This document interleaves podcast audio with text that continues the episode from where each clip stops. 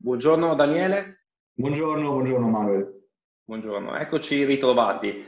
Daniele, da maggio, speriamo che gli inizi di maggio potremo gradualmente riavvicinarci alla vita quotidiana, ma è chiaro da subito che ci saranno molte restrizioni e dovremo convivere con il virus per i prossimi mesi.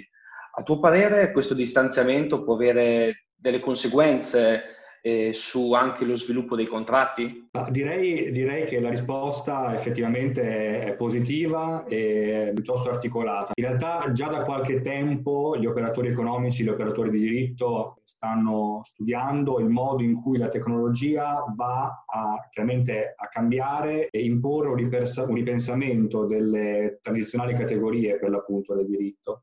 E certamente una delle materie più importanti in questo senso è proprio quella dei contratti. E già da tempo la tecnologia permette di eh, affrontare la materia contrattuale con qualche differenziazione rispetto a quanto chiaramente succedeva anni fa. Ora, diciamo, questi strumenti di conclusione, quindi di sottoscrizione di contratti con modalità eh, diverse da quelle tradizionali, quindi con modalità informatiche, modalità digitali, statisticamente fino ad oggi sono state utilizzate in maniera piuttosto ridotta. Ora ritengo che, come ho accennato, la crisi Covid-19 e questo necessario distanziamento sociale in qualche maniera possa finire per accelerare l'utilizzo e implementare ulteriormente l'utilizzo di queste tecnologie, per l'appunto anche in materia contrattuale.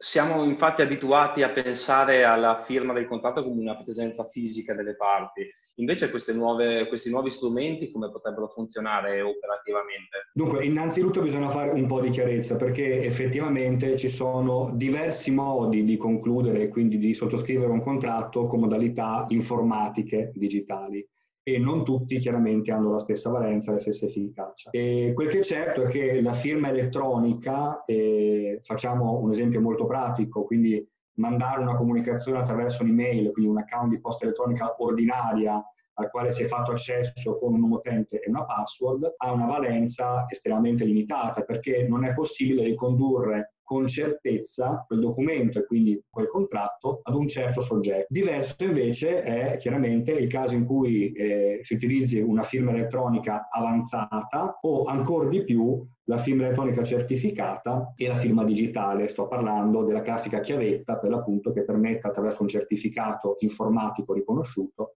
di apporre con certezza la propria sottoscrizione digitale. Tre, diciamo, dei vantaggi di questa, di questa modalità di apposizione digitale, elettronica, informatica della firma. Il primo vantaggio è quello dell'autenticità, la seconda certezza, garanzia che questa firma dà è quella relativa all'integrità e la terza caratteristica che è legata alla posizione di questa firma eh, viene diciamo, il, riassunta nella formulazione del non ripudio, che vuol dire semplicemente che il soggetto che ha apposto quella firma non potrà poi ripudiare, quindi negare di aver apposto quella sottoscrizione, seppur chiaramente con modalità informatiche e digitali. Daniele, questi sistemi, a tuo modo di vedere, danno altri vantaggi dal punto di vista pratico? E in realtà sì, eh, tra questi vantaggi a mio avviso il principale riguarda la possibilità di apporre una data certa su un certo documento o su un certo contratto. Ora si ritiene erroneamente che la firma digitale, quindi quella di cui abbiamo parlato prima, comporti necessariamente eh, anche questa funzionalità, quindi apponendo per l'appunto la firma digitale, automaticamente eh, venga collocato quel documento o quel contratto da un punto di vista temporale in maniera certa. In realtà non è così, nel senso che è necessario fare un ulteriore passaggio. Questo passaggio da un punto di vista proprio informatico, tecnologico, si chiama marca temporale e permette, utilizzando ragionevolmente gli stessi strumenti che ho detto prima, quindi banalmente la chiavetta che si utilizza per firmare appunto digitalmente, permette di, come ho accennato, di apporre una data certa e quindi di collocare in maniera indelebile quel documento in un certo momento preciso. Quali sono, a tuo modo di vedere, le tecnologie che prenderanno più piede da questo punto di vista per quanto riguarda i contratti e forse anche alla stessa materia giuridica, agli stessi rapporti giuridici? Ma ce ne sono diverse, secondo me, di, anche di interessanti. Eh, ne cito tre velocemente e cioè la blockchain. Il secondo è una digitalizzazione dei processi, non soltanto dei processi, quindi quelli tradizionali processi civili, ma in generale diciamo delle modalità di risoluzione delle controversie. E il terzo è, è quello degli smart contracts. Come funzionano gli smart contracts? Ora, su questo parto leggendoti una brevissima definizione che aiuta un pochino a capire di cosa parliamo. Si tratta di eh, protocolli informatici che facilitano, verificano o fanno rispettare la negoziazione o l'esecuzione di un contratto. Ora, vorrei, volendo eh, spiegarla in termini un po' più, un po più semplici, eh, all'interno di uno, di uno, smart contract eh, è prevista una, una, clausola contrattuale che attraverso un codice informaticamente eseguibile, data una certa premessa, ne fa sempre seguire una conseguenza, quindi un evento segue sempre un altro in maniera automatica.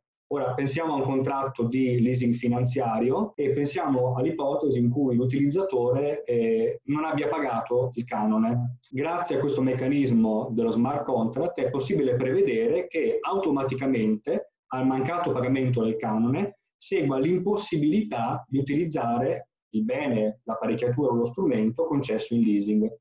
Ecco, ovviamente le implicazioni pratiche di questa, di questa tipologia di, di, contratto sono veramente notevoli eh, e possono abbracciare diversi campi, insomma, dal, dal, settore finanziario al settore assicurativo e al settore contrattuale e in particolare a quello dell'inadempimento nel caso che ho riportato del leasing finanziario. Beh, anche le implicazioni legali immagino siano tante e diverse da questo di vista. Effettivamente è così, eh, diciamo c'è molto dibattito ecco, su questi strumenti e in particolare appunto sullo smart contract. Un dibattito eh, molto interessante, diciamo che eh, volendo riassumere in grandissima sintesi si vengono analizzati tre aspetti in particolare, cioè il primo è il fatto che ovviamente deve essere assicurata una corretta e precisa identificazione delle parti, anche di un contratto fatto in questo modo. Il, il secondo, diciamo, la seconda linea di sviluppo e di ragionamento riguarda il fatto che in maniera altrettanto precisa deve essere garantito il fatto che ci sia la volontà delle parti, posto che l'articolo 1325